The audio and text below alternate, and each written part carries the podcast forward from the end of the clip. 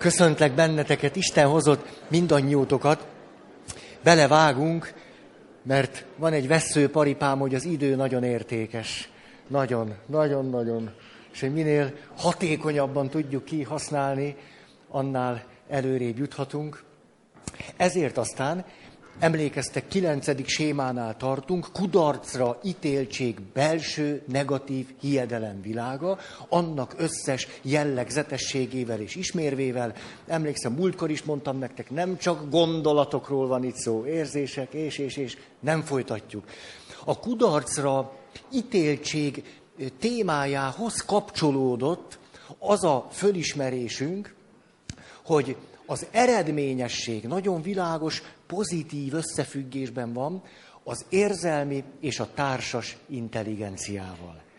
Vagyis, ha képesek vagyunk növekedni, fejleszteni magunkat, gondozni és gondoskodni magunkról, érzelmi és társas intelligenciánkban nőni, akkor ez egészen nyilvánvaló hatást fog gyakorolni az eredményességre, a gyümölcsözésre, és emlékeztek, fontos, hogy megkülönböztessük, hogy siker vagy eredmény, siker vagy gyümölcs. Mert a siker nincs összefüggésben a jól léttel. Az eredményesség igen. Az eredményesség, a gyümölcs az igen. Tehát például lehet, hogy felnevelni négy gyereket nem siker, de nagy eredmény és hallatlan boldogok lehetnek édesapák, édesanyák, hogy látják a gyerekeiket. Azt lehet, hogy senki nem tartja sikernek, óriási eredmény, hatalmas teljesítmény, csodálatos gyümölcs. Tehát nem siker, hanem gyümölcs, ilyen értelemben vett eredmény. Na most, tehát társas és érzelmi intelligenciához jutottunk el, és az érzelmi intelligenciának vettük az öt pontját, emlékeztek, érzelmi intelligencia egy. Képes vagyok az érzéseket megélni és kifejezni. Második, képes vagyok az érzéseimet kézben tartani, tehát nem ők irányítanak engem, hanem van azért az érzéseimhez kapcsolódóan egy főnök is miközben az érzéseinknek sokat köszönhetünk. Azután képes vagyok a másik érzéseit fölismerni, lelki állapotait, olvasni a tekintetéből, arcából, mozdulataiból. Azután képes vagyok magamat motiválni, és az ötödik így szólt, képes vagyok mások érdekeit, mások céljait is figyelembe véve kitűzni a saját céljaimat, és a saját céljaimhoz társakat, együtt működő partnereket találni. Ez az érzelmi intelligencia öt pontja. És hogyha ez megvan, akkor ezzel összefüggésben, hogy na hát érzelmi intelligencia, társas intelligencia, így jutottunk el oda, hogy nagyon sok döntésünkben nem is az értelmünk vezet, nem lépésről lépésre történő racionális belátásból fakadó következtetés után döntünk és cselekszünk, hanem hogyan hozunk meg morálisan nagyszerű döntéseket, amelyek a hosszú távú élet céljaink szempontjából fontosak, zsigeri alapon. Zsigeri alapon, bevésődött alapon, egyáltalán nem végig gondolva valamit, egyszerűen csak mert így jó. Egyszerűen csak mert olyat én sose fogok csinálni. Egyszerűen meg az elképzelhetetlen, hogy én azt megtegyem. Á, ilyen alapon. És akkor, és akkor emlékeztek, néztük azt, hogy, hogy hogyan alakul ki bennünk ez a világ, hogy ezért is nagy jelentősége van az érzelmi és társas intelligenciának, mert belénk vésődhet nagyon sok olyan jó készség, amit aztán erényé formálhatunk, amelyek eleve jó döntések felé visznak a helyes cselekvés, elérjük az élet céljainkat. Na, na, na, szóval, igen, csak hogy úgy, csak próbálom mi összefoglalni, hogy világos legyen a struktúra, kell a struktúra, meg bolondulok struktúra nélkül. Nincs rend, akkor rá.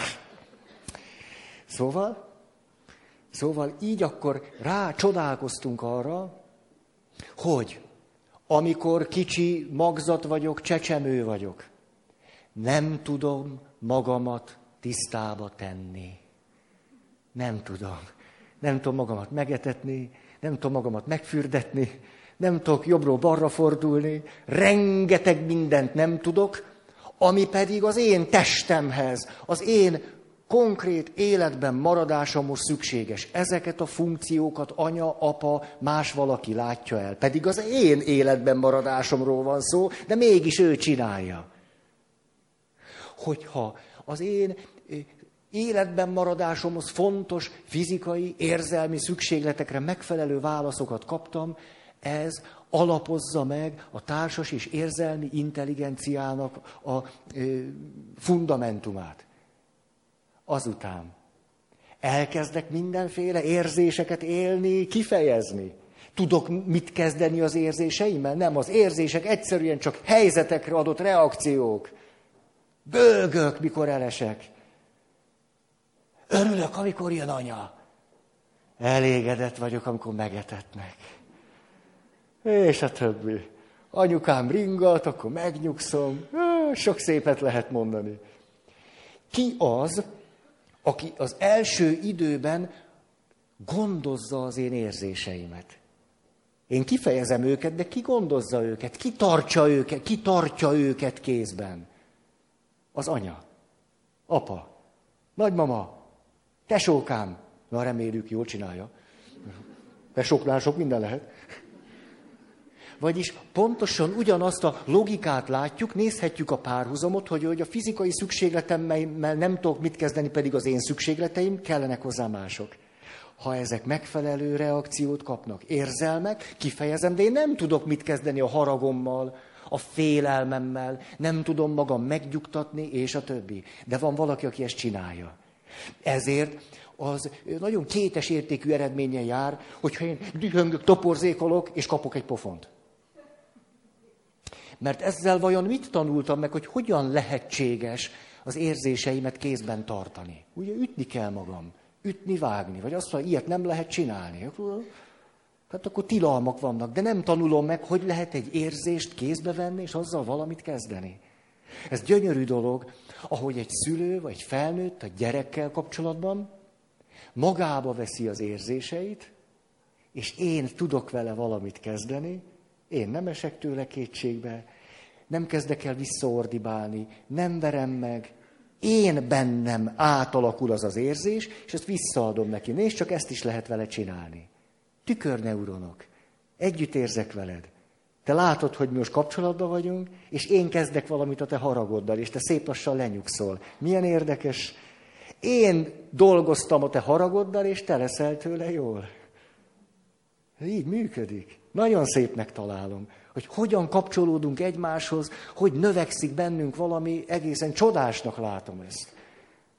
És utána, hogy látom, hogy a haragot meg lehet szelidíteni, a félelmet el lehet oszlatni, és a többi, egyszer csak elkezdem én magam is a saját érzéseimmel ugyanezt tenni. És utána ugyanígy a motiváció. Nem tudom magamat motiválni még. De egyszer csak jön apa, jön anya, és akkor elmondja, hogy nézd csak, nézd milyen érdekes. Ja, hát ha apa mondja, akkor tényleg lehet benne valami. Nézd csak, mi születik ebből. Hű, a nem jóját. Vagy ezt, ezt megcsinálod, hamarabb lesz ebéd. Igen. Szüleim elkezdenek engem motiválni, nem csak szabályokat mondanak, tilalomfákat ültetnek, motiválnak. Elcsábítanak a jóra. Emlékeztek, így beszéltünk erről. Elcsábítanak a jóra. És amikor megtanultam, hogyan csábítanak el a jóra, hogyan motiválnak ők, mert én még nem tudom magam, egyszer csak elkezdem magamat tudni motiválni. Hogy milyen gyönyörűen a társas és az érzelmi intelligencia hogyan épül össze és fejlődik. És, emlékeztek, akkor így megint visszatérünk a személyiség fejlődésnek és az erkölcsiség kialakulásához, hogy akkor két nagyon fontos szálunk van. Az egyik, magzati korban beszélgettek hozzánk velünk, akkor törődtek velünk, tik, tik, tik, tik, tik, tik, nem ragozom. Ennek következtében jól működő tükörneuronjaink vannak, képesek vagyunk együttérzőnek lenni. És ez az együttérzés egyszer csak el tud kezdeni kiterjedni másokra, olyanokra, akiket nem ismerünk, akiket sose láttunk, akiket sosem fogunk látni, de tudjuk, hogy vannak, ismeretlenekre. Ki képes mondjuk környezet tudatosan élni? aki olyan emberekkel is képes valamiképpen együttérzőnek lenni, akiket nem fog ismerni. Soha nem fogunk velük találkozni. De tudom, ha én itt ezt csinálom, ővele az történik. Az egyik szál, hogy az együttérzésemet ki tudom terjeszteni másokra. A másik szál, ami 5-6-7-8 éves korban kezd megszilárdulni bennem, én ideál lelkiismeret, hogy egyszer csak meglátásaim, megfontolásaim, igazságérzetem lesz. És azt mondom, hogy ez így igazságos. És kialakul egy másik nagyon fontos világ, kialakulnak az erkölcsi elveim. A kettő nagyon fontos, egyik a másikat nem helyettesíti. Inkább a kettő egymást átjárja, és egymást fölerősíti, segíti. Hát nagyon gyakran egyáltalán nem érzek semmit valakivel szemben, de mert döntöttem egy erkölcsi elv mellett, egyszerűen kitartok benne. Mert beláttam, hogy így helyes. Megfelel annak a képnek, amit magamról őrzök, hogy én egy rendes ember akarok lenni. Nem akarok az ember lenni. Ó, tehát ez a két világ nagy segítségünkre van. Empátia és az erkölcsi elveink. És így jutunk el egy nagyon izgalmas mondatig. Ah, tudom, kicsit nyögvenyelős, amit csinálok, csak ah, de legalább van értelme. Ez pedig, hogy arra csodálkozunk rá, hogy tulajdonképpen az erkölcsös embernek nagyobb esélye van a jól létre. Ilyen egyszerű dologra találunk rá. A spiritualitást már összekötöttük régen a jól léttel, de most azt is mondhatjuk, hogy aki minél inkább erkölcsös életet tud élni, az annál inkább segíti az élet céljai megvalósításában és a szubjektív jól. Mert segíti az együttműködést, és, és, és, és. Hí, de izgalmas. Azért izgalmas, mert eddig főleg az erkölcsnél arra hivatkoztunk, hogy hát egyszerűen a kapcsolatok miatt, mások miatt. Hát nem tehetem meg veled. Vagy ez egy kapcsolatban így rendes, vagy így van a javadra. De beláthatjuk azt, hogy a saját szubjektív jól létünk összefüggésben van az erkölcsösségünkkel. He, hát jó ide eljutni. Ugye, hogy rendes emberek jobban vannak. De ez nem egy rossz összefüggés. Tehát azért ki van találva ez a világ. És hogy ezért nem mindegy hány és hány téveszménk van, és itt is, ugye, azért, mert valaki nagyon sikeres, na és hagazember, sok mindene van, na és hagazember, letarolt másokat, na és hagazember, mi naívul azt gondolhatjuk, hogy ő jobban van, mint mi, mert neki van, nekünk meg nincs. És nem így van. Nem így van, nincs jól. Nincs jól. Ez a mi hiedelmünk, hogy Na jó van. Jó, akkor emlékeztek, záró, ott fejeztük be, hogy megkülönböztettük a probléma központuságot, a siker vagy eredmény, vagy feladatközpontuságtól. És akkor a pilótáról beszéltünk, aki nem szakad bele, hogy hanem sokkal tágabban tudott látni. Na most. Um, és akkor ebben a megkülönböztetésben még valamit szeretnék továbbvinni. Ez pedig az, hogy beszéltünk erről, hogyha valami, valaki feladat, siker, eredményközpontú és nem problémaközpontú, akkor előszeretettel nem bűnbakokat fog keresni. Nem fogja azt gondolni, hogy valakiket meg kell büntetni, és rögtön a világ jobb lesz. Vagy hogy még több szabályt kell hozni, mert a még több szabály még nagyobb jól létet fog eredményezni. Önmagában nem. Csak nagyobb lesz a rendezettség. Ez nem ugyanaz. És hogy itt érdemes akkor három dimenziót megkülönböztetni. Az egyik, hogy fölismerhetem a saját egyéni felelősségemet. Ez az egyik dimenzió.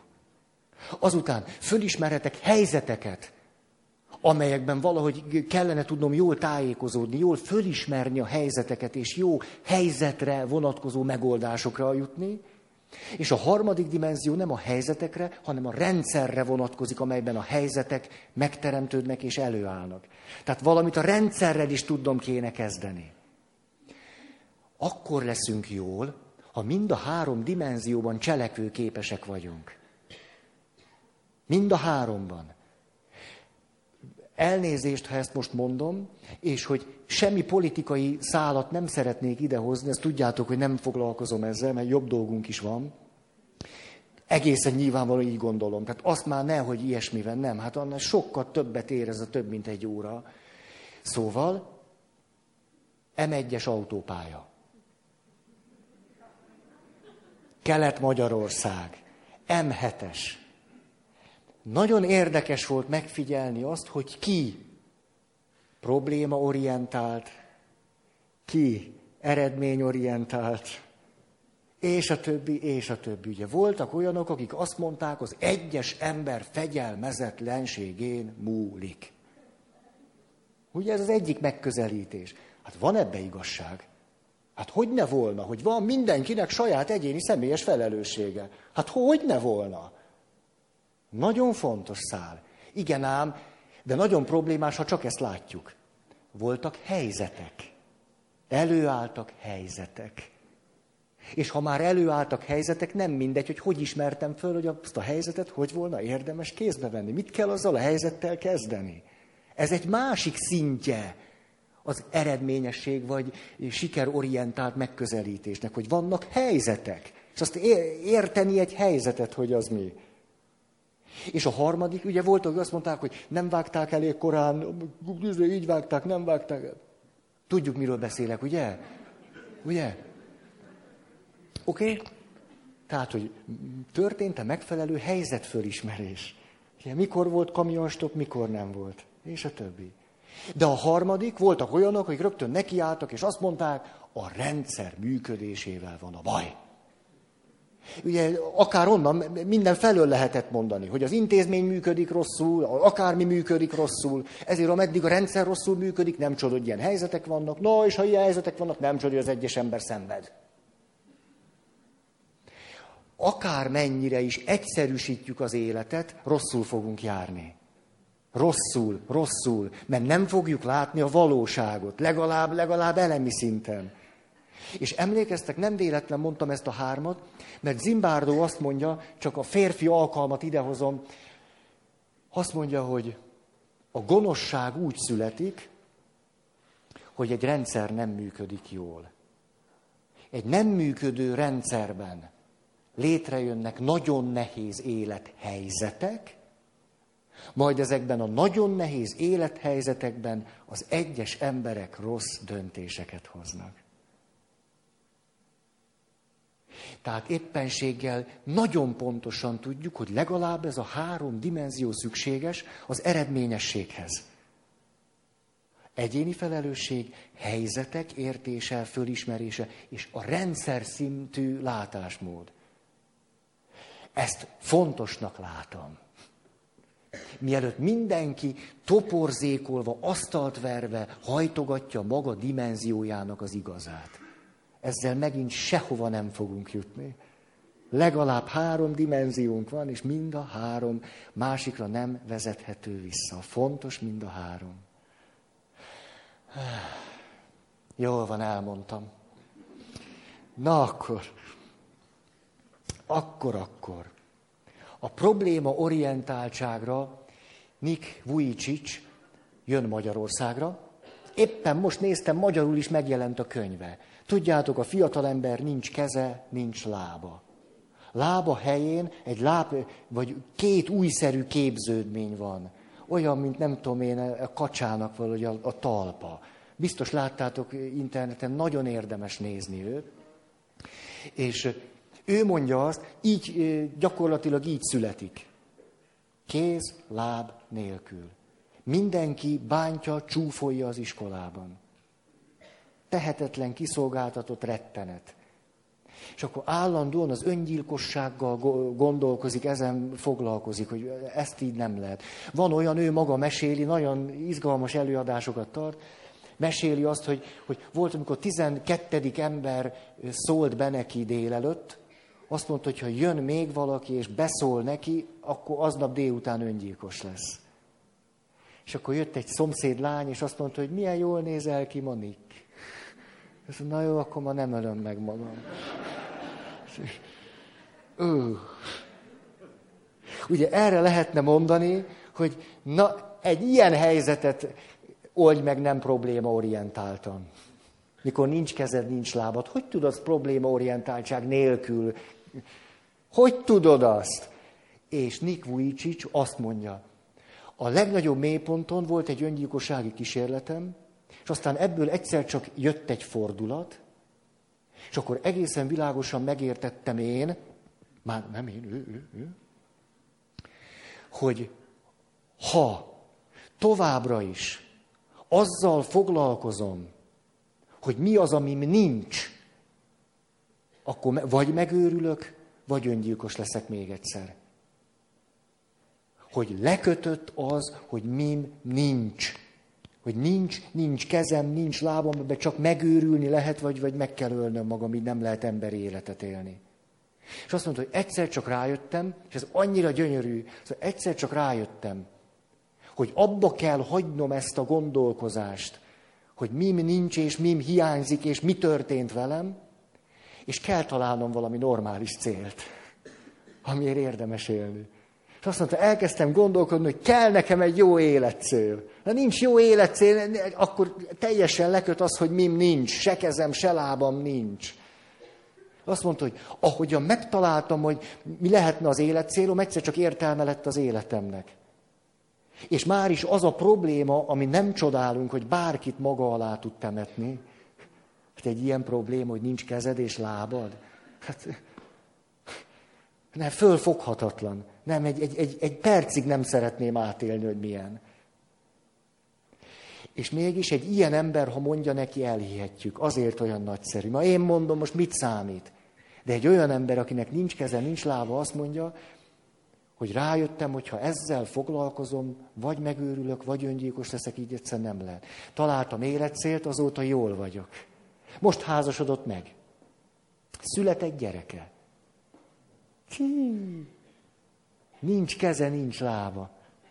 Nézzétek meg videó. Sajnos már nem lehet jegyet kapni rá. Már a videóra lehet, csak a előadásra nem. Jó.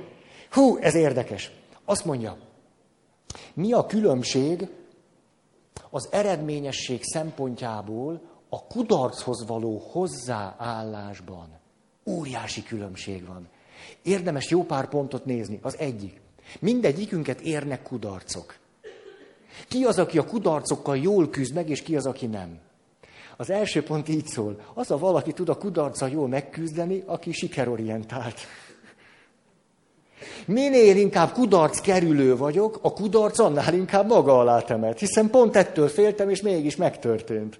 Tehát már, már ebből nem tudok jól kijönni, hiszen az volt a célom, hogy ne legyen kudarc, és most kész van, kész. Hát minek is tovább, semmi, vége van.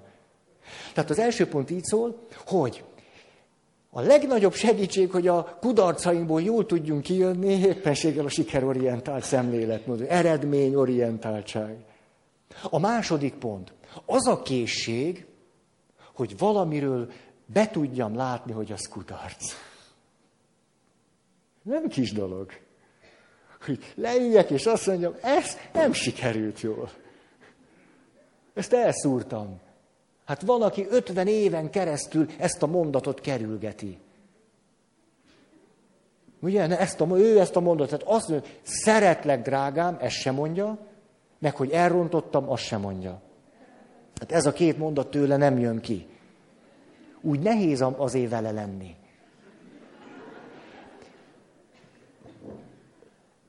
Egy valakinek rosszabb még a környezetén kívül, saját magának.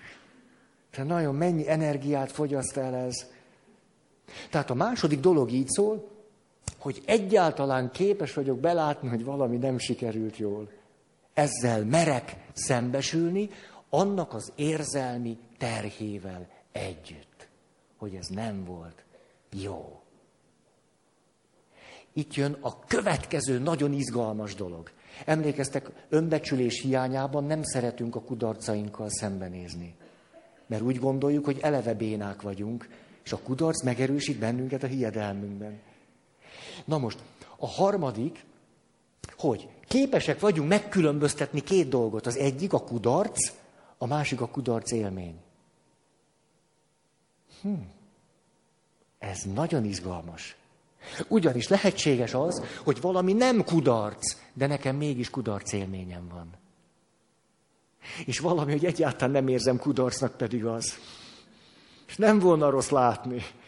Attól, attól, hogy én nem érzem annak, még lehet, hogy az pocsék volt.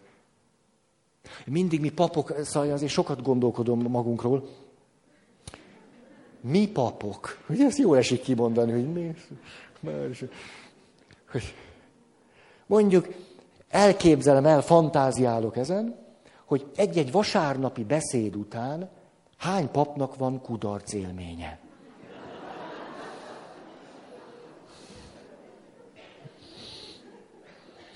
Ebből a szempontból mondhatnánk azt, nem ártana egy kicsivel több kudarc élmény.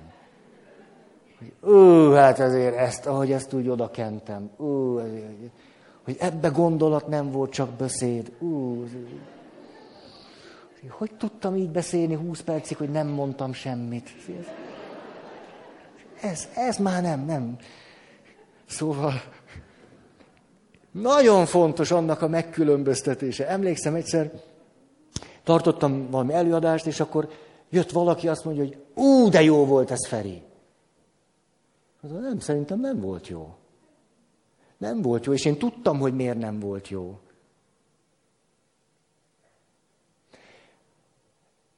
Kudarc nem egyenlő a kudarc élménnyel. Jó esetben a kudarckor van kudarc élményünk. Rossz esetben összevisszaság van. De ezért is fontos, hogy képes vagyok reflektálni saját magamra, és akkor azt tudom mondani, hogy ez jó volt, vagy nem volt jó. Egy zenész mondta azt, hogy, hogy sokkal fontosabb nekem, hogy én tudom, hogy jól csináltam-e, vagy nem.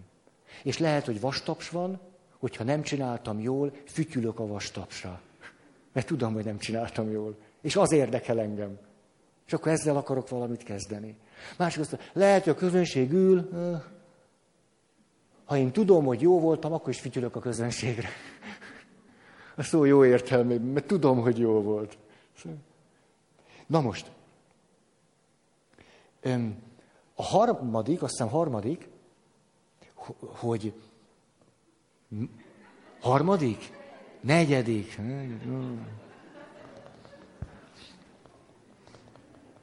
rettenetes. Na, de tényleg most jön ez, hogy miközben kudarcot szenvedek, nem szűnök meg szeretni magam. Nem szűnök meg, nem. Te is, Feri, jó van. Rosszul csináltad, de jól van. Jól van, hogy vagy, rendben vagy, Feri. Szóval, hogy a kettő együtt is mehet. Béna voltam, szeretem magam. Elszúrtam, értékes vagyok. Ez jó, ugye? Ez jó. Oké, okay. aztán következő. Na, ez is nagyon izgalmas. Új, jövök közelebb hozzád, minek van. Hogy?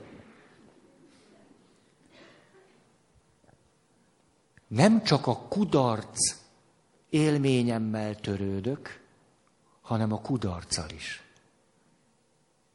Ugyanis nagyon sokan minden energiájukat arra használják, hogy a kudarc élményből kiverekedjék magukat, hogy valahogy jobban legyenek.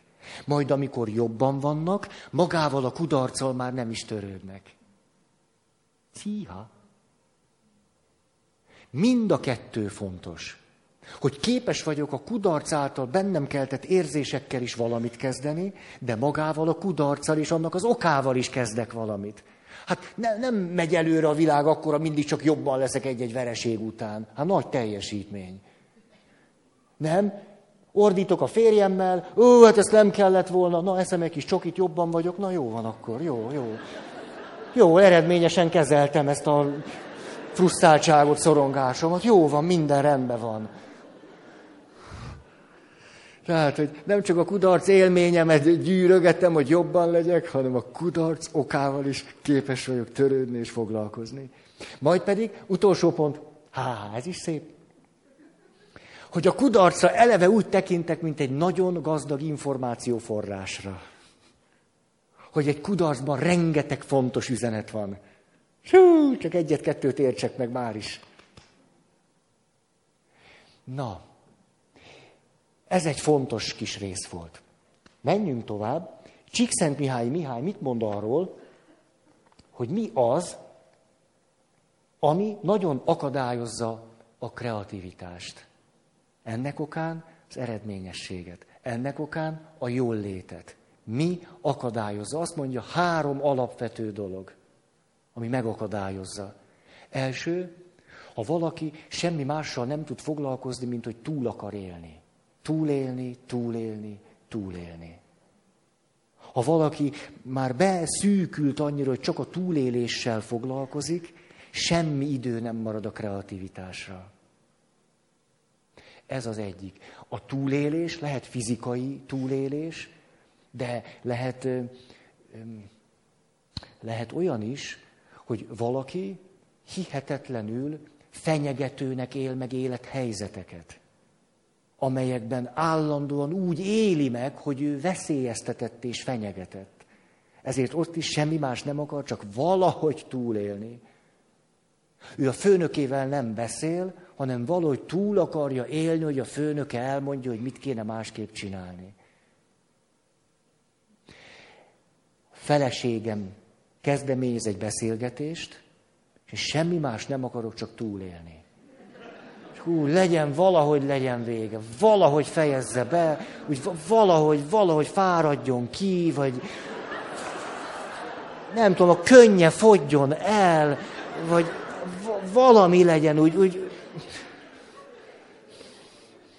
nem sok hely marad a kreativitásnak. Tehát túlélés ha az teljesen leköt valakit. Második, önmagunk védelmezése. Énünk, önmagunk védelmezése. Leköthet annyira, hogy már ott semmi kreativitásnak nem maradt hely. Azt mondja valaki, te ezt miért így csináltad? Miért, hogy kellett volna csinálnom? Miért te jobban tudnád csinálni? Miért te mit gondolsz magadról? Te rögtön tudod, hogy ott kéne csinálni. Itt nem sok hely maradt valami na, hogy mi is van, vagy hogy vagy, vagy mi történt, vagy mit kéne.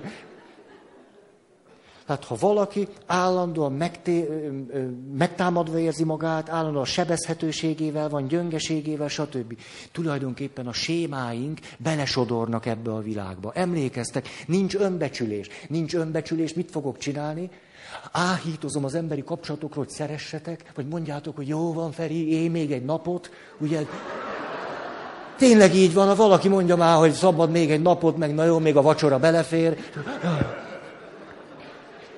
Na de közben rettegek is a kapcsolatoktól, mert bármikor mondhatod azt, hogy igen, még meg akarsz vacsorázni, ezt mire föl? Milyen alapon? Mit csináltál ezért? Szóval, na, vigyázz! Tehát minél inkább Nincsen önbecsülés, hogy ez volt az első séma, azért indította minden. Kell a kapcsolat, de közben rettegek is tőle. És állandóan úgy érzem, hogy tulajdonképpen valami, amire szükségem van, elemi igényem, onnan jön a legnagyobb fenyegetés. Ezért állandóan védem, védem, védem, védem magam. Sokféleképp. Támadok, védekezek, elbújok, menekülök, kritizálok, akármit csinálok. Ugye, hogy így? Az összes sémánál nézhetnénk, a sémának a fogjaiként tulajdonképpen állandóan úgy éljük meg, hogy például valaki úgy érzi, hogy ő alkalmatlan az életre. Ezért függőségekben kell lennie. Hát ez a két séma összekapcsolódik egymásra, azt mondja, hova kockáztassak? Hülye vagy? Hát az élet úgy, ahogy van, egy akkora megterhelő, az nem kihívás, ezek ilyen, ilyen pszichológus szöveg, hogy kihívás. Az élet nem kihívás, egy rettenetes tehertétel. Ha minden nap küzdök az életért, a fönnmaradásért, tudod, ki kockáztat még? Az egész életem egy átkozott kockázat. Bárhonnan rámugorhatnak, benyelhetnek. Ismerős ez valakinek? Hogy ez, tehát bárhol bárki, megszúrnak, megbántanak. Nem vagyunk biztonságban, drága.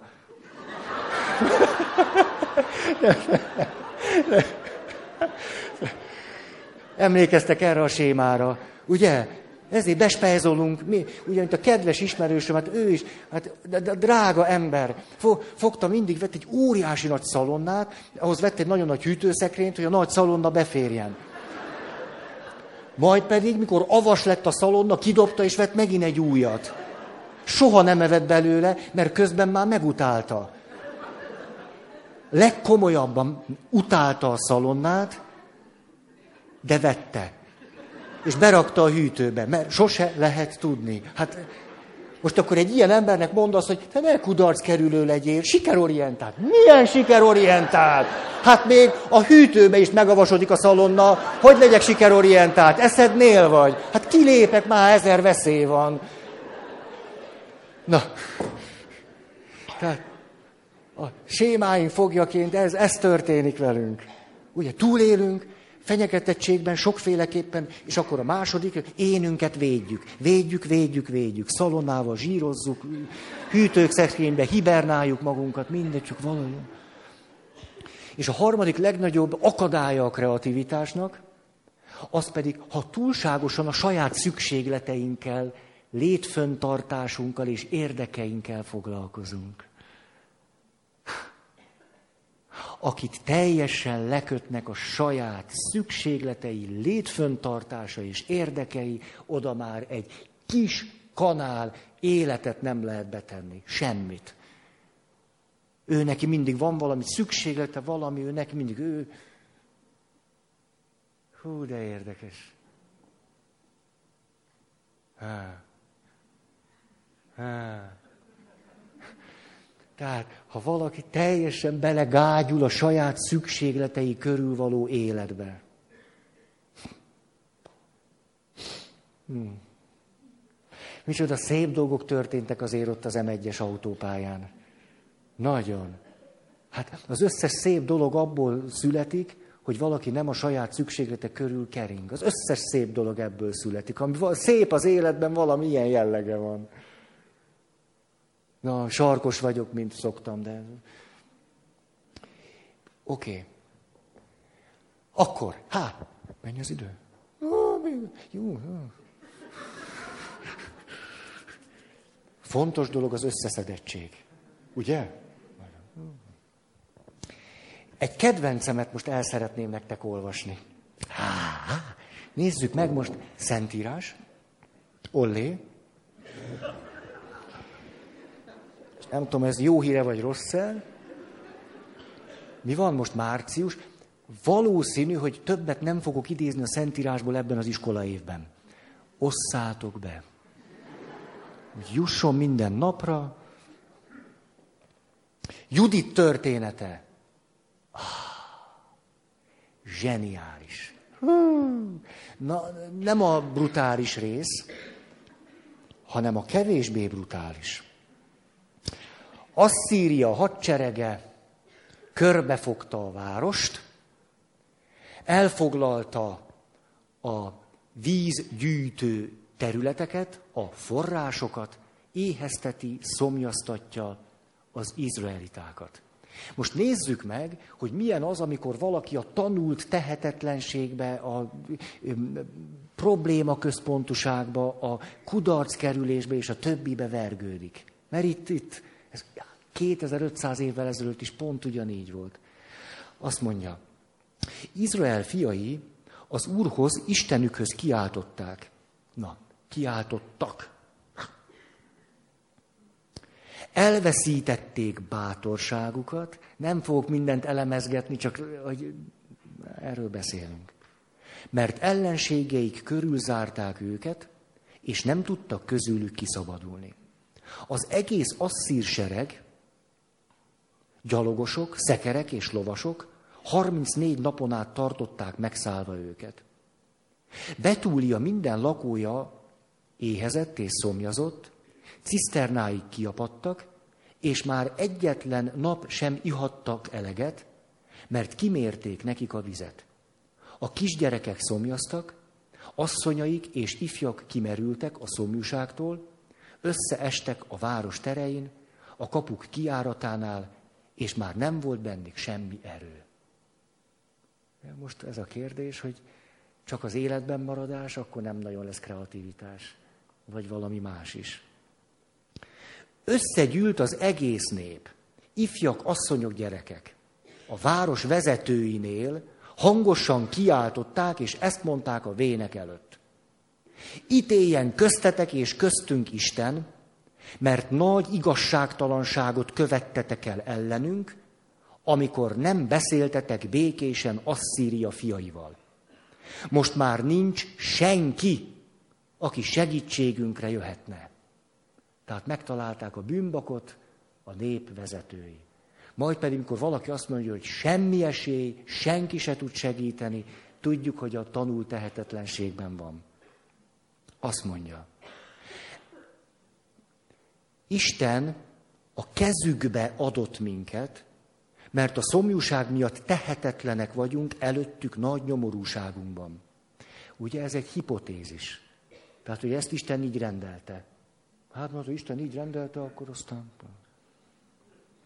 Ezért most hívjátok őket ide, adjátok át az egész várost zsákmányul, holofernész embereinek és egész seregének.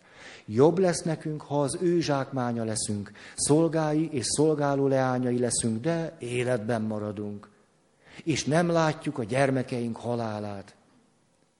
Megesketünk titeket az égre és földre, és azok Istenére és atyáink Istenére, aki büntet minket bűneink és atyánk bűnei miatt, hogy még ma járjatok el így.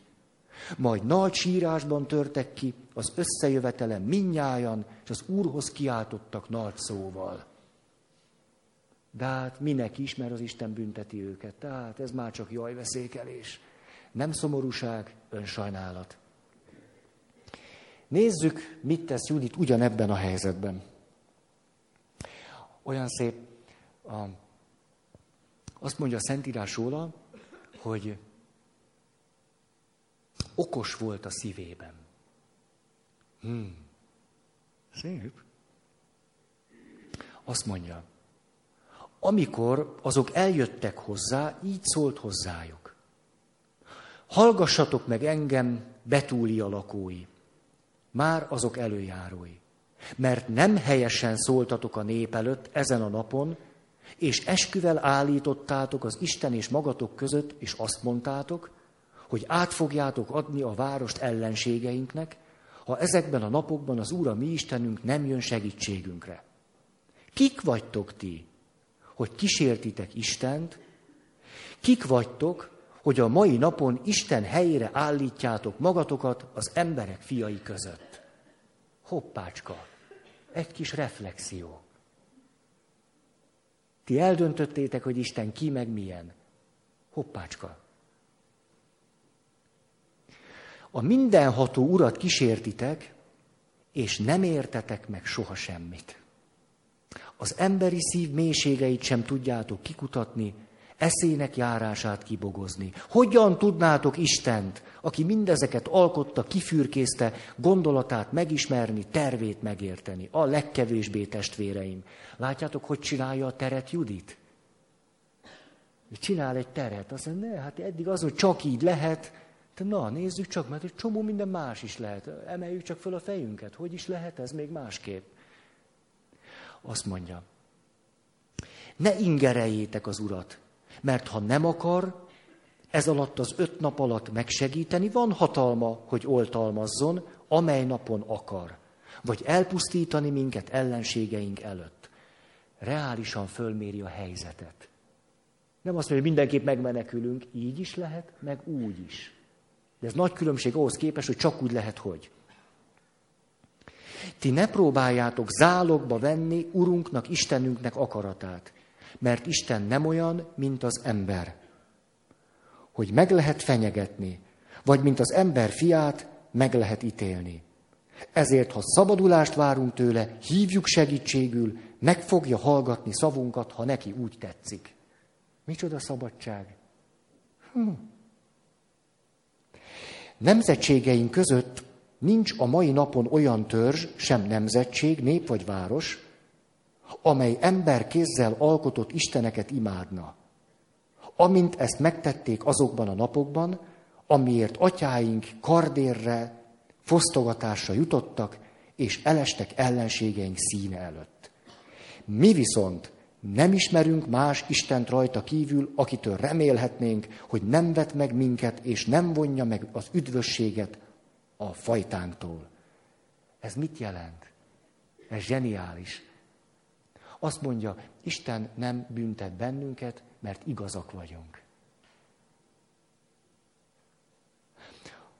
Tanult tehetetlenséggel együtt jön a tanult hitetlenség, tanult bizalmatlanság, majd pedig önmagunk tanult elítélése. És erre Judit azt mondja, nem, van bennünk annyi igazság, hogy ne érdemeljünk büntetést. Hm, Ószövetség. Ha-ha. Mert ha mi hatalmukba esünk, akkor egész Júda elesik. Kifosztják szentélyünket, és az Úr megszentségtelenítését Isten vérünkön kéri számon. Testvéreink halálát, országunk szolgaságát, örökségünk elnéptelenedése fejünkre száll vissza, azoknál a népeknél, ahol szolgálunk. Kiterjeszti a gondolkodás körét. Nem csak mi rólunk van szó. Nézzük csak a következő nemzedékek. Hogy? Na, nem csak mi vagyunk itt. Ha-ha. Botrány és gyalázat tárgya leszünk mindazok előtt, akik legyőznek minket, mert szolgaságunk nem hoz jó indulatot, hanem szégyenletessé tesz bennünket Istenünk előtt. Most tehát, testvérek, mutassuk meg testvéreinknek, hogy tőlünk függ az életük. A szentély, a templom, az oltár ránk támaszkodik. Ehhez mit szóltok? Hogy egy asszony, Ószövetség, asszony, 2500 évvel ezelőtt, kb. Azt mondja, a szentély, az oltár ránk támaszkodik. Mutassuk meg, mit tudunk. Hiha! Mindezek mellett adjunk hálát Istennek, aki próbára tesz minket, mint atyáinkat. Emlékezzetek arra, hogyan bánt Ábrahámmal, Izsákkal, mi történt Jákobbal a szíriai Mezopotámiában, Lábánnak, amikor nyáját őrizte. Amint őket nem égette el, amikor szívüket megpróbálta, minket sem büntet, hanem csak figyelmeztet bennünket, akik hozzá tartozunk. Ugye az emlékezés körét kiterjeszti, azt mondja, ne csak a negatív dolgokra emlékezzetek, a pozitívakra is. Na, itt a történet vége. 2500 évvel ezelőtt. Szép, nem? Hogy milyen az, amikor valaki a tanult tehetetlenségben vergődik, hogy hat ki a döntéshozatalára, spiritualitására, imádságára, Isten képére, egymáshoz való viszonyára, érzelmi, mindenre. Van valaki, teljesen másképp látja, hogy te, hát, na nem ragozom már. Szép ezt olvasni. Jó, gyerünk. Hát most azért csak egy kis csemegézzünk. Csemegézés. Hogyan növelhetjük a saját kreativitásunkat? Hát mégis csak egy-két dolog. Ne, egyszerűen. Azt mondja, lepődjünk meg. Merjünk csodálkozni. Lepődjünk meg dolgokon. Tudatosítsuk magunkkal azt, hogy mi okozott nekünk meglepetést. És tulajdonképpen ez milyen izgalmas, hogyan hívta föl a figyelmünket arra, hogy meg lehetett bennünket lepni. Hogy képesek vagyunk valamin elcsodálkozni, vagy rácsodálkozni. Vagyis a meglepetés azért történhetett meg, mert valami bennünk sokkal zártabb volt. Nem gondoltuk volna, hogy az úgy van, vagy úgy lehet, vagy az történik. Mentem a közérbe. A közértes bácsi tudja, hogy pap vagyok. De ez még jó régen volt. Hát mondjuk annyira régen, hogy, hogy összeült a konklávé aznap délelőtt. Tényleg, aznap délelőtt ült össze. Megyek este közérbe. Ó, szervusz! Azt mondja, megvan a pápa. Na ne! De megvan! Hát de ennyi idő alatt nem lehet. Mondom, hogy megvan. Most hallgattam a híreket. Hmm. De ki? Hát tudom én azt. Hát te vagy a hívő, te tudod ezeket. De mondom, nem tudom, hát most jövök kenyérére, mondd már meg, hogy ki. Na elkezdett röhögni. Hát hogy lenne már meg fél nap alatt? Te ide figyelj, ezzel ne hülyéskedj! Ami pápánkkal. Szóval jól átvágott a közértes bácsi. Na most, tehát lepődjünk meg, csodálkozzunk rá dolgokra, hogy miért, ez, ez hogy van? Ez hogy van már? Ez, hogy működik ez? Mitől ilyen? A második. Már az első pont B.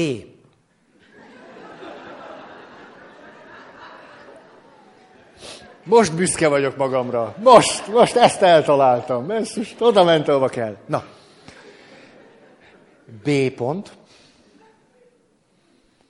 Okozzunk meglepetéseket.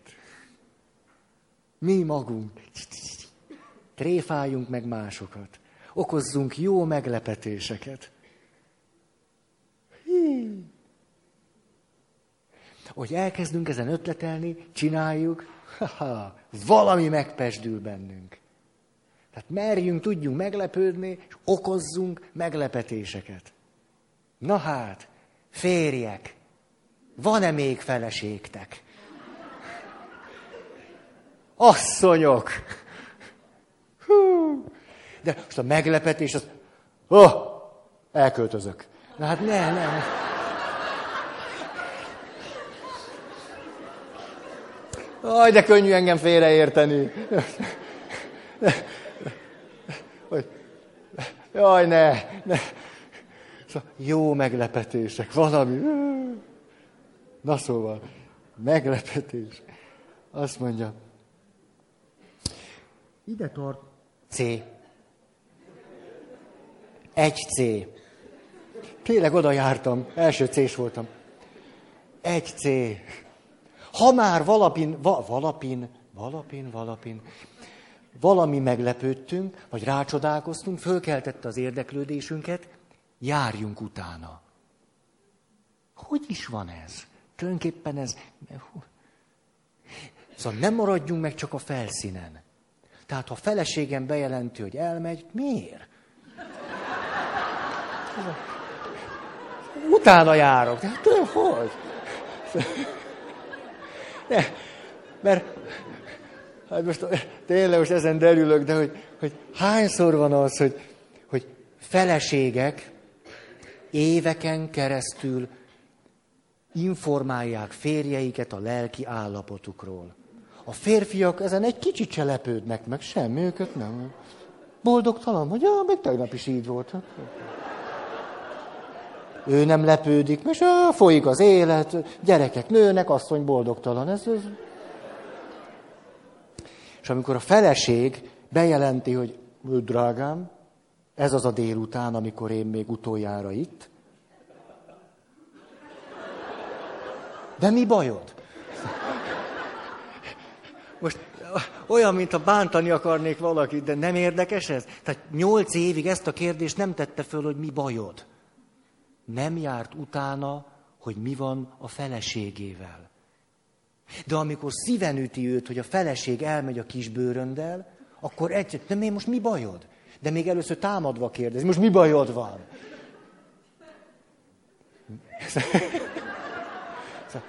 Nyolc éve mondom, egyik másikra emlékez vissza.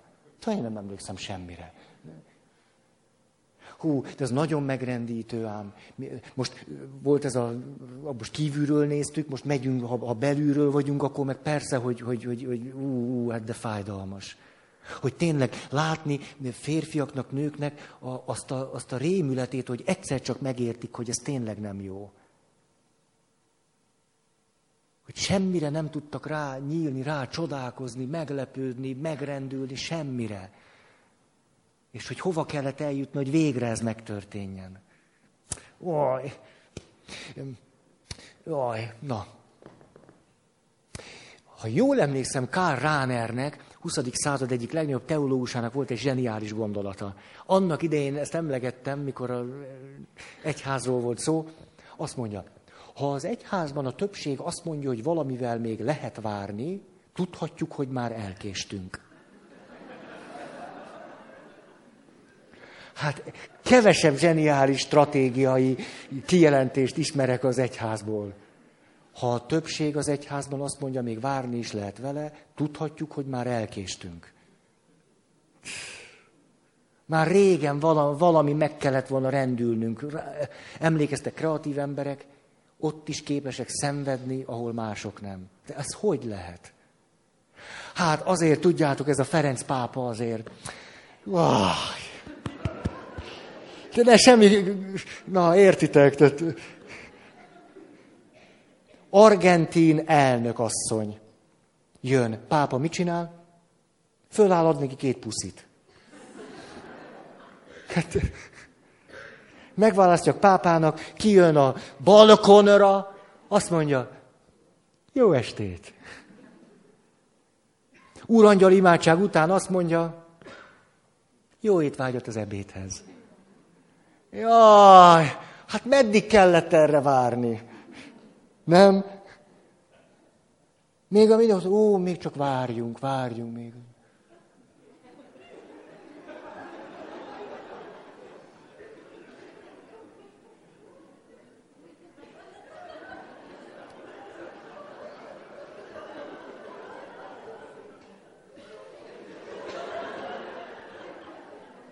Ne neves. Először az etikett. És ami azon belül belefér, esetleg az etikett keretein.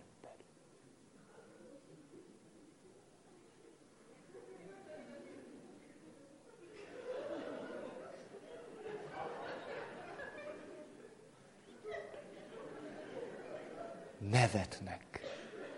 Na, ez volt az egy C. Jól érzem magam. Ettől még nagy kudarc a mai este. De...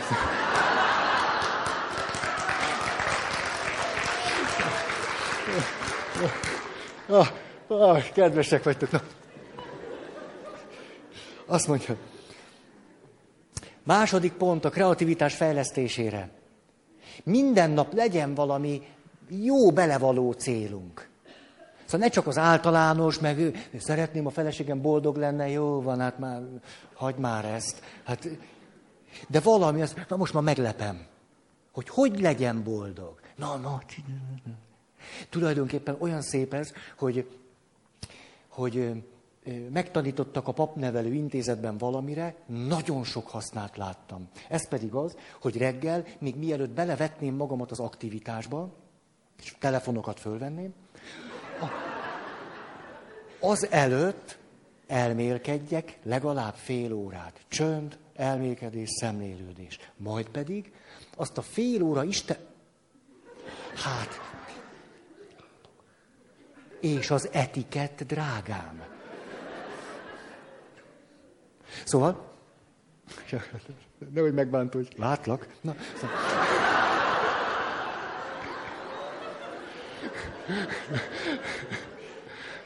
Szóval, szóval, hogy az elmélkedés végén jussunk el egy konkrét elhatározásra.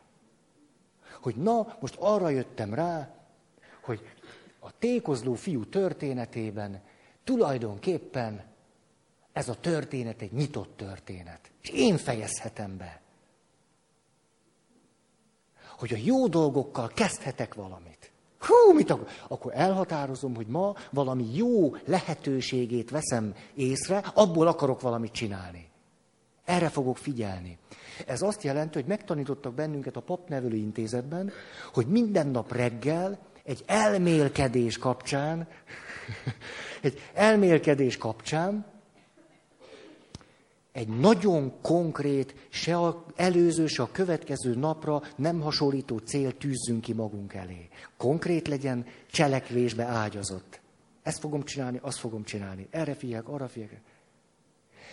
Nagyon sokat köszönhetek ennek. Nagyon, de nagyon, de nagyon sokat. Már is irányította a figyelmemet valamire, át volt szőve érzésekkel, érzelmekkel, ugye spirituális tartalmakkal. Há, milyen egyszerű ez. Ez volt a második. Tehát minden nap legyen valami konkrét arra napra való célod. Többi mellett. Következő. Csináljunk valamit élvezettel. Ha kezdenénk, hogy befásulni, beszürkülni, de ne a csoki evést. Az nem csinálás. Tehát valamit alkossunk, csináljunk, teremtsünk, hozzunk létre. Tehát valamit, hogy, de ezt tudjátok, mi kell leülni, és hogy tulajdonképpen mit tudnék élvezettel csinálni. Olyan érdekes dolgokra jutunk. Volt már veletek olyan, hogy egyszer csak rájöttetek, hogy tulajdonképpen tök szívesen lapátolnátok havat. Volt veletek ilyen? Nem is bántátok, hogy esik a hó. Ez nagy dolog. Nagy dolog, hogy valami megint esik ez a hó, megint a hó, mikor ez megint a hó. Aki ezt kitalálta, tudjátok. Tehát a hó a sípáján essék. Szóval össze-vissza. Autópályára esik. Hogy milyen nagy dolog, hogy még áll, meg ez a hóos, és tessék, ennyivel is több meló lesz ma. Szóval, a nem jó, ez szikrázó, de jó is lesz. Rájövök, hogy két hete nem mozogtam semmit, legalább leesett a hó. Magamtól nem mennék kimozogni. A hó segített. Jó. Tehát csináljunk valamit élvezettel. Na, következő. Ja, ezt most gyorsan így mondom, és akkor mehettek haza. Hm. A környezetünk átalakítása. Úgy, hogy abban mi jól legyünk. Hogy egyszerűen nem mindegy, hogy milyen a környezetünk, hogy hogy rendezzük el magunk körül a dolgokat, mert aztán az rendezetté tesz bennünket. De itt nem valami patika rendről van szó, hogy úgy nézzen ki a lakás, mint egy IKEA katalógus. Hogy néz az ki? Azonnal csinálj valami rendetlenséget. Komolyan egyszer elmentem lakást szentelni, beléptem a lakásba,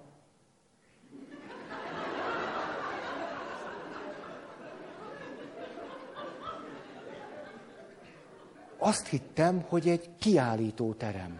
Tehát az IKEA-nak egy kihelyezett lakása.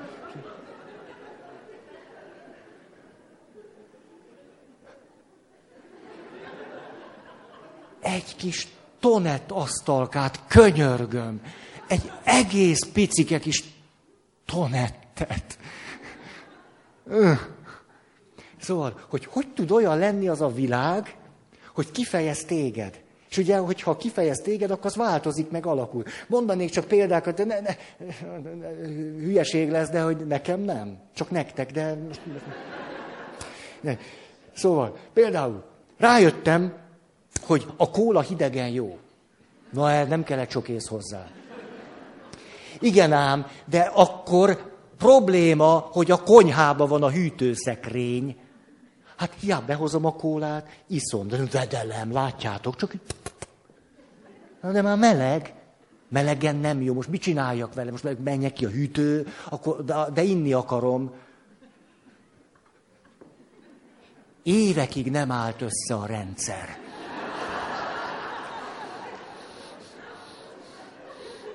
Tehát vagy hideg volt a kóla, de kim volt a konyhába. Vagy meleg volt, akkor ott volt a szobába. Értitek, de nem a konyhába akarok kólát inni, hanem a szobába. És végül, ugye, hogy Baltazár professzor zseniális ötlet körvonalai rajzolódtak ki agyamban, és rájöttem, én fogok venni egy borhűtőt a kóláimnak.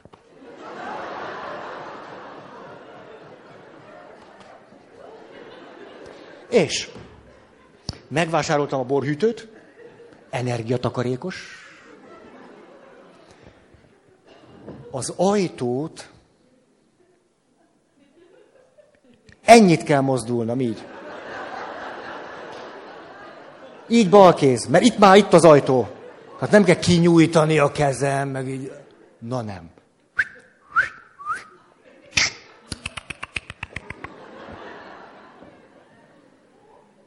Igen. Ferinek hideg kóla. Szobába balkész felől. Cserébe a konyhai hűtőszekrényt ki is kapcsoltam. Minek? Van kóla, minden van. Nem Rájöttem, hogy nincs szükségem rá. Főleg télen. Van erkély? Ott a jó kis hideg. Minek? Aztán ülök a fotelemben. E, nagyon szép, hogy itt ülök a fotelemben, az ablak itt kezdődik. Nem látok ki. Van ilyen élményetek? Ott vagy egy, mit tudom, milyen lakásba, és az ablak meg feljebb kezdődik, mint ahol te ülsz. Ugye, beléptem a lakásba, de szép, itt kilátok, látom a fákat, de ha leülök, már nem látom. Nem, ha leülök, akkor párkányt így látom. Ennyit látok, meg akkor a, a, a erkének a vonalát, azt látom. De nem akarok így élni. Nem akarok úgy élni, hogy csak falakat látok. Építettem dobogót. Ihaj, csuhaj. Van egy dobogóm, tehát bemegyek a szobába, mondom, szép. Leülök, továbbra is szép. Én csináltam. A látvány ott van, csak lejjebb voltam, mint a látvány. Majd hülye leszek ott szenvedni. Jaj, szép lenne, ha válnék. De nem állok, mert ülök. Hát nem, ezért nem fogok fölállni, hogy lássam. Nem. Ülök és látom. Kit érdekel az, hogy nem szokott egy szobába dobogó lenni? Na és aztán rönyémbe van, dobogon ülök, bal kézre borhűtő. Gondoljátok csak ennyi? Ha, élni tudni kell, drágáim. Akkor is, ha pap vagy. Ezért aztán de most nem, nem ez a rész az érdekes, hanem hogy elmondanám, hogy melyik hány év alatt született meg. Tehát, az az ijesztő. Az, hogy valami jó lenne, és nem csinálom meg. Ez az ijesztő. Hanem ilyen izé, nem látok ki az ablakon, meleg a kóla, értitek, rossz az élet. Na nem, hideg a kóla, kilátok az ablakon. Aztán ott ülök. Kiiszom a kólát a flakonból. Mit csinálják a flakonnal? Ha? Termelődik a szemét nálatok? Persze, hogy termelődik. Mit csinálsz vele? Fogod ki, mert ugye legtöbben azt a szemetes kimész, ugye nem tudom, konyhába a szemetes, vagy a, mit tudom, hol a szemetes. De az nem ott termelődik. Miért vigyem oda? Most itt, most ülök, most itt van egy szemét a jobb kezemnél, nem akarok szemétben élni. Most akkor állandóan álljak föl, minden, eszem egy csokit. Kis nejlon zacskókba gyűjtögessem. És ha pizzát eszem a szobába. Rájöttem, nekem kell a szobába egy nagy szemetes. Egy nagy. Akkora legyen, hogy be tudjam dobni a cuccokat. Ezért aztán elmentem egy nevesincs boltba, nem az IKEA-ba Nézegettem a szemeteseket, mindegyik kicsi. Az én szükségleteimnek nem felelnek meg. Kicsi. Hát nem fogok egy ilyen műanyag gurulós izét oda betenni, hogy néz az ki? Nem, hát, hát az na, elég nagy lenne, de hogy néz ki? Hát nem, egy kukával nem akarok együtt élni. Eh, majd én ezt kitalálom. Nézegettem, mondom, ez a szemét osztályon nincs semmi jó. Úgyhogy megyek tovább. Egyszer csak rájöttem, hogy a legnagyobb szennyes kosár. Hoppácska! A legnagyobb szennyes kosárok, és fedele is van, be lehet tenni a száz literes nagy, nagy, nagy fekete zacskót, ami nekem kék. Azóta nagyon szép kivitelű, jól kinéző, hatalmas szennyes láda, nem, nem tudom én miből, nem műanyag, én ülök, kóla, bal kézzel is,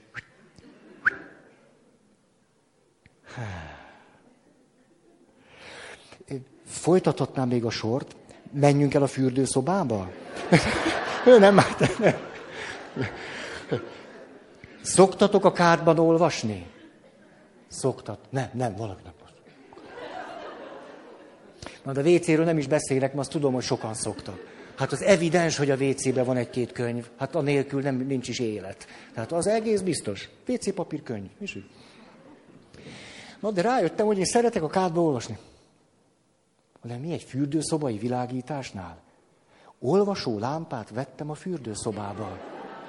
Álló olvasó lámpa, szép, és így benyúl a kád fölé így. Mit is mondott Csíkszent Mihály Mihály? Jó, ezzel azt akartam csak mondani, hogy éppenséggel a legközvetlenebb világunk, amiben élünk, az, az, az a szobánk, amiben vagyunk, a lakásunk. Férfiak kedvér, kis ráadás, autó. Az autó. Szóval ták teret nyújt arra, hogy kipróbáljuk a kreativitásunkat. De az onnan kezdődik, hogy hogy élvezném leginkább az életet a saját lakásomban. Hogy élvezném itt? Minek hogy kéne lennie? És milyen nagyszerű dolog fütyülsz arra, hogy szokott te ilyen lenni valakinél, vagy nem. Mit érdekel, ha te úgy vagy jól, és nem bűn? Három per D. Jó, jó, na, jó átalakítást. Férjek, férjeknek sok türelmet, és akkor tényleg köszönöm a figyelmeteket.